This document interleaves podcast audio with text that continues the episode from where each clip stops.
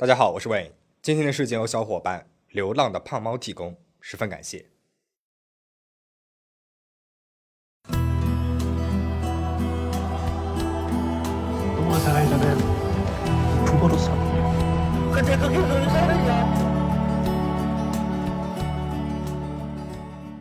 二零零七年，在韩国，一对父女因为一种罕见的遗传疾病进入了公众的视野。李英学和他四岁的女儿李雅妍，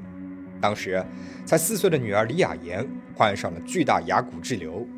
患者在牙龈层长成巨大的肿瘤，占据整个口腔，造成面部的畸形以及咬合的紊乱。这种疾病是一种家族遗传的罕见病，当时在全世界都只有十来例，但是却降临在这个家庭两次。爸爸李英学从九岁开始第一次病发，经历了反复的肿瘤摘除治疗和手术之后，他的牙龈上面曾经只剩下了一个臼齿。虽然成年之后肿瘤停止生长了，但是他也因为病情被判定为智障二级。没有想到女儿李雅妍出生之后，也渐渐地显露出了病症。小小年纪，齿间就长出了巨大的肿瘤，使得整个面部显得扭曲怪异，无法进行正常的生活。女儿的患病让原本就不富裕的家庭更加是雪上加霜。当时韩国电视台了解到了他们家的情况之后，拍摄了节目。镜头里面，李英学悉心照顾着患有同样疾病的女儿，悲痛控诉着命运的不公，以及他参加国土大长征带着玩偶面具四处为女儿募捐的样子，都给观众带来了深深的震撼和感动。节目一经播出，马上引起了巨大的反响，大家都纷纷地伸出了援助之手，帮助募集女儿李雅妍的手术费，在短时间之内就募集到了惊人的善款，而李英学也因此一举跃为国民爸爸，被亲切地称之为“臼齿爸爸”。他还出版了自己的书籍《臼齿爸爸的幸福》。在那之后，女儿李雅妍成功地接受了手术，一家人的生活看似是回到了正常，也淡淡地走出了人们的视线。然而，谁都没有想到，十年之后，二零一七年，这两个名字再次被提起，竟然是因为一起脱离常识、令人齿寒的强奸杀人事件。二零一七年九月三十号，一对中年夫妻匆忙地跑进了警察局报警，他们家里面还在念初二的女儿金某出门之后至今未归，也联系不上了。女儿出门之前兴奋地说要去朋友家里面看喜欢的偶像的演唱会，但是眼看着都要深夜了，却没有回家。担心的母亲就立刻联系了女儿的朋友，对方却说金某早就离开了自己家。父母没有找到女儿，便来到了警察局报警。好几天过去了，金某没有任何的消息，失踪调查呢也没有任何的进展。直到十月五号，警方紧急逮捕了嫌疑人李英学。十月十三号，金某冰冷的身体在江原道宁越郡的一个荒山上被人发现了。消息一出，震惊了整个韩国社会。身患重疾、智障二级、热爱家庭的李英学，竟然是杀人案的嫌疑犯。这里面会不会有什么误解呢？但是随着警方案件的调查进行，大家才知道，原来真正的误会是发生在十年之前。人们误把恶魔认成了天使，误把反社会人格的变态认成了暖心的感动人物。被害人金某是李英学的女儿李雅妍的小学同学，虽然上了不同的初中之后来往就断了，颇久没有联系，但是金某在收到李雅妍邀请朋友到自己家玩的团体信息之后，还是欣然地答应了李雅妍的要求。但是没曾想，回复这个团体短信的根本就只有金某一个人。李雅妍家附近的监控录像拍下了金某和他一起前往家里面的画面，但是画面里面却再也没有出现金某出来的瞬间。不久之后，监控摄像头捕捉到了当年的臼齿爸爸李英学，他拖着黑色的大行李走了出来。他先是把自家车停在离大门很近的位置，像是怕有人看到一样，然后他把行李箱塞进了后备箱，并且飞速地开走了。李英学将车上的行车记录仪拆除之后，以极高的车速驱车前往了江原道宁越郡。警方注意到了监控里面李英学的异常举动后，展开了更加细致的调查。调查网一步一步的缩小。李英学眼见事情就马上要败露了，便试图和女儿一起服用安眠药，假装自杀，伪造自己在犯罪时间的不在场证明。所幸警方及时的发现他们之后，逮捕后送进了医院。警察在调查李英学自己运营的网站时发现，从一周之前，他就从主页上面上传了妻子崔某的遗照，并且发表了太想念死去的妻子去到东海海岸的文章。而在被逮捕之后，网站上面还更新了一篇文章，文章的内容是李英学自杀之前给女儿李雅妍留下的遗书。这就非常奇怪了，李英学明明都已经被逮捕了，这个文章又是谁上传的呢？警方很快就查出来了，是李英学的哥哥，他将弟弟的遗书上传到了公开网页上。他很有可能是为了协助弟弟假造自杀的不在场证明。由于自杀没有威胁到生命危险，李英学很快就恢复了意识，在铁证如山的证据面前服了软，最终承认了杀人的嫌疑，并且将尸体遗弃的地点告诉给了警方。而女儿李雅妍呢，也在几天之后醒过来了。警方在扣押调查当中发现了一段冲击力十足的杀人告白的视频，李英学竟然在抛尸回来的路上拍摄了视频。视频当中，李英学精神恍惚，两眼通红，为自己辩解：我不是想杀他，最近我产生了自杀的冲动，所以在营养剂中冲泡了安眠药，结果来家里面玩的金某吃下了那个安眠药之后就死亡了，我是没有办法才将尸体给遗弃的。显然啊，事实并非如此。警方第一次尸检就发现，被害人金某死前肋骨骨折，脖子上面还存在着被绳子勒过的痕迹，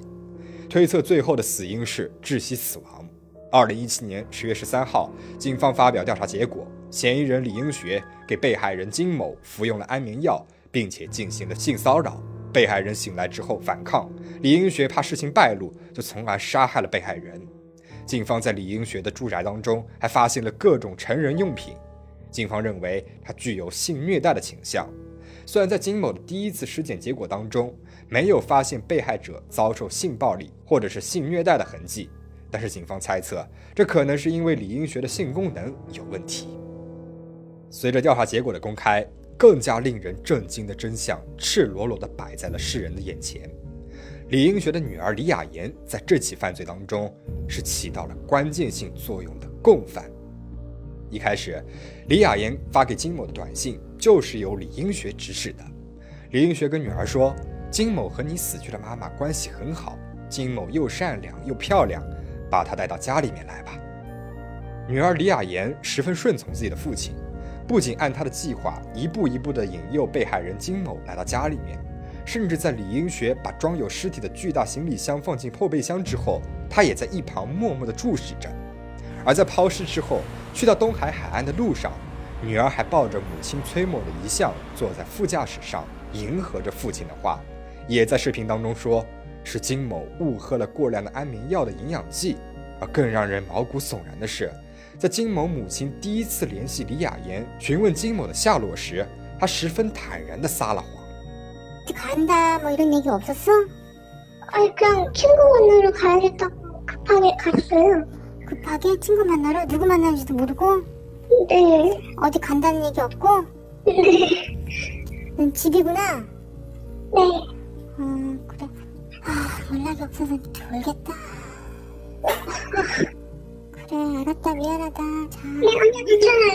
在这之后，她还和别的朋友发短信，留下了一句话：估计还活着吧，旁边还有一个微笑的表情。把女儿的同学，还不过十三四岁的初二女生当作是妻子的替代品，甚至在毫不留情的杀害抛尸之后，还想着如何拍摄视频来卖惨辩解，假装自杀，伪造不在场的证明。这根本就不是一个智障二级残疾人的一时冲动啊！从处理尸体到试图毁灭证据，这一切根本是有谋划的犯罪。二十五日，检察机关有关人士透露，刚开始李英学死活不承认对受害者进行猥亵，但是几天之后，他不但改变了态度，还透露了具体的犯罪经过。据悉，李英学的家人也和案件有牵连。案发之后，李英学的母亲将犯罪当时使用的工具和证物全部给烧毁了。但是母亲的陈述是说，当时她不知道儿子要处理的东西是与犯罪有关的。而从小就在这样的家庭当中成长，因为和父亲一致的疾病，李雅妍对理应学的心理从属感极其的强，被反社会人格的父亲死死地掌握着。只要是父亲提出的要求，哪怕对方是为自己付出真心的朋友，她也没有一丝的犹豫，看不到任何的道德底线。然而，就在人们还来不及消化曾经的国民爸爸竟然是反社会杀人犯的这一事实时，在李英学身上又牵扯出了另外一桩悬案。十月十三号上午，李英学承认杀人之后，在记者面前第一次露面，但是敷衍了事的几句忏悔之后，李英学突然哽咽着呼吁道：“请查明我妻子崔美善自杀事件的真相。”引起了现场的一顿骚动。妻子的自杀事件，忏悔和长罪还来不及呢，李英学他为何要突然牵扯出这个案件呢？犯罪专家分析，这也是一种精神变态的特征。和对被杀害的金某谢罪相比，李英学觉得解除自己的委屈更为重要。那他在妻子的事件上面又有着怎么样的委屈呢？其实啊，早在李英学开口之前，警方就已经对这起自杀事件产生了疑问。李英学的妻子崔美善的死亡非常仓促，而且充满了疑点。就在女初中生金某死亡一个月之前，九月五日的深夜，李英学的妻子崔美善从所居住的公寓楼跳楼自杀了。不过，一个小时之前，十一点三十分，崔美善呢，她还从楼下的小卖部买了一包烟，神色没有任何的异常。但是一个小时之后，他就从卫生间窄小的窗门跌下，撞到了建筑外墙之后倒在了地上。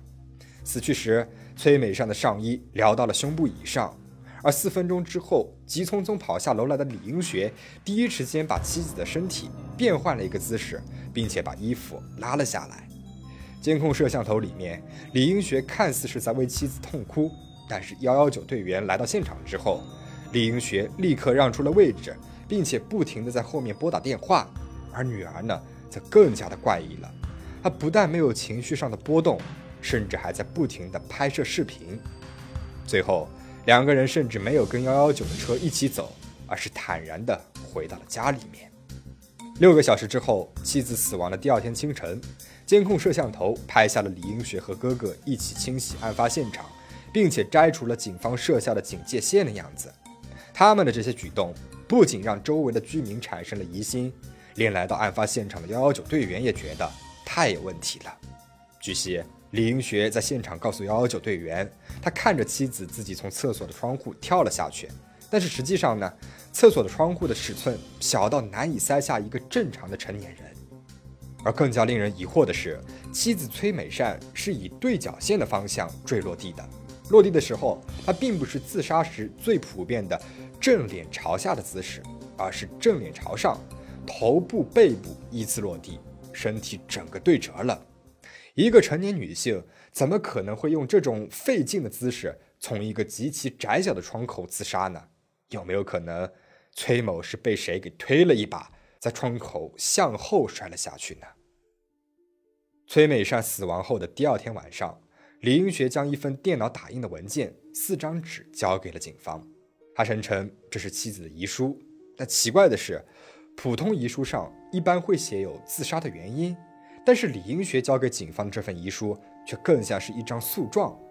其中的内容和崔美善生前的诉状内容十分一致。原来，一个月之前，崔美善起诉自己的公公这八年来一直性侵着自己，如果自己反抗的话，公公就会用土枪来威胁他。警方当时呢就搜查了公公的住处，果然是搜查出来了两把枪。公公一开始矢口否认，但是在崔美善体内检测出了公公的 D N A 之后，他又改口说是自己的儿媳先诱惑了自己，两人是你情我愿发生的关系。后来检察院以证据不足驳回了崔美善的上诉，但是李英学让妻子为了收集更多的证据，竟然强迫他和继父再次进行了性关系。崔美善死亡前，李英学甚至把妻子载到了继父的家里面，并且让两个人独处一室。这种超出道德伦理和常识的行为，妻子自然也是无法忍受的。就在崔美善死亡当晚，两个人还发生了争吵，在尸检结果和案发现场都出现了崔美莎死前曾经被李银雪打伤的证据。但是李银雪呢，却一心想要把妻子的死亡和继父强奸的事件联系起来。这种羞于启齿的家庭丑闻，她不但四处宣扬，还在她的网站上面以此来募捐葬礼费用。在那一段东海岸的视频当中，李银雪哭诉道：“妻子是为了证明对我的忠诚，才戴着结婚戒指跳了下去。”아내가원해서팔년간소폭행을당했대요근데아내가그런자세가저한테사랑을증명한다고마지막그날결혼반지를끼고뛰었습니다。这一边，妻子崔美善自杀案件的疑点还没有解决，警方又在搜查当中发现了李银学指示妻子进行性买卖的证据。在李银学的电脑网盘里面，发现了崔美善大量的性买卖视频。随后，有知情人士向警方提供了线索，证实李银学的确有在江南租了一间单人房，用来提供色情按摩服务。而李银学住宅周围的居民也提供了类似的证言。附近的送餐人员甚至表示，自己还亲眼看到过这户人家居住了好几个女人，经常点五到六人份的菜，他还以为是酒色场所从业人员居住的宿舍呢。另外，李银学的社交软件上面还有提供介绍十多岁未成年人少女性服务的痕迹。就在李英学逼迫妻子进行性交易的新闻爆出之后，被指认为性侵犯嫌疑人的李英学继父留下了希望为自己洗去冤名的一纸遗书，在十月二十五日自尽了。这一下，崔美善自杀案件更是陷入了迷雾重重。十一月二十四号，警察将崔美善自杀事件的调查结果递交给了检察院。推测他是因为李英学不断的家庭暴力和强迫性买卖，从而感受到了生命的威胁，悲观地选择了自杀。十年之前，这对贫困苦难、遭遇人生难关的夫妻，在镜头面前看起来是十分的恩爱。他们为了深爱的女儿一起奔波，但是谁曾想，这如同童话般美好的故事，背后的真相竟然是最残忍、最血腥的黑暗童话。李银学在电视节目当中为自己和妻子营造的战胜病痛的朴实人形象，和他真实的面貌相去甚远。其实在李银学学生时期就能够看到犯罪者的萌芽了，他不但是犯下了大大小小的偷窃罪，还肆意的对路过的学生进行性骚扰，把性犯罪的事实还当作炫耀传播。因为当时的社会风气沉重，受害人呢都没有报警，李银学的处罚也就不了了之了。初中毕业升入高中之后，因为父母离婚，跟着母亲生活的他开始在生鱼片店打工。也正是在这个时候，他遇到了妻子崔美善。当时崔美善呢只有十四岁，不过三年以后，两个人就不顾巨大牙骨滞留的遗传可能性，生下了女儿李雅妍。果不其然，女儿也患上了同样的疾病。这个时候崔美善还只有十七岁，而李英学呢也仅仅只有二十出头。之后，他们就利用电视募捐到了十三亿韩元的款项，而这其中只有不到十分之一是用于女儿的手术费和术后治疗的。李英学家中的两台进口车、四层大楼，他浑身上下暴发户般的打扮，甚至是他布满全身价格不菲的纹身，都在暗示着善款的真正去向。二零一七年十一月六日。李银学因涉嫌诱拐未成年人和遗弃尸体罪被移交至首尔北部地方检察厅，未成年的女儿李雅妍以诱拐和遗弃尸体嫌疑被拘留。在第一次公审当中，李银学说自己因妻子的逝世沉醉于幻觉剂而处于身心微弱状态，他在法庭上面呼吁至少不要被判处死刑。为了博取同情，他甚至提交了求情书，表示哪怕是为了女儿，为了以后能够有人给妻子进行祭祀，也请从轻判决。但是剥下伪善的假面之后，李英学的这一招已经不再管用了，法院和大众都知道这是他鳄鱼的眼泪。事实上，他在一审再判拿到无期徒刑之后，甚至还计划了九种出狱的方法，他计划着靠这九种方法争取在二审当中能够获得减刑。他还计划出狱之后开着快餐车在全国各地做生意，并且出版一本自传《我是杀人犯》。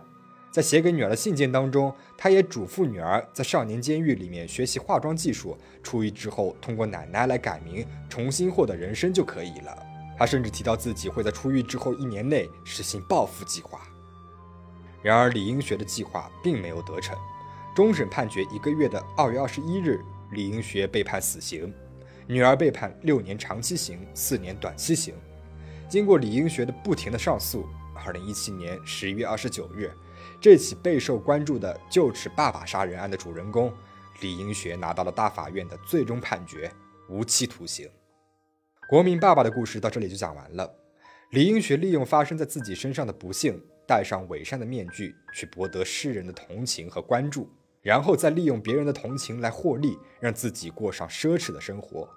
这种狡猾丑恶的面目背后，是他被金钱和贪欲不断浸染，从而犯下更大罪恶的人生。他所遗传给女儿的，也许不仅仅是稀世难症，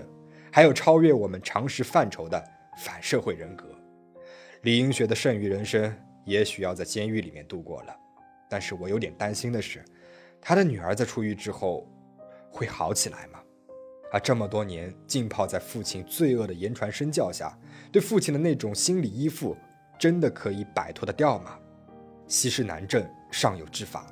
而贪欲和人性深处的恶却没有根治之术啊。另外我还想说的是，这起案件再一次的证明了人不可貌相那一句话。李英学那憨厚老实的样子，说起话来也显得是那么的诚恳，流的眼泪看起来是那么的真挚，很难让人把他和罪恶两个字联系在一起。也许也正是他这样憨厚老实的样子，增加了韩国民众对他的同情和信任度。那么对于这起事件，你有什么想说的吗？欢迎在评论区留言，我非常想听听你的看法。如果你喜欢这期影片的话，请记得一键三连。最后，请大家保持警惕，保持安全。我们下期再见。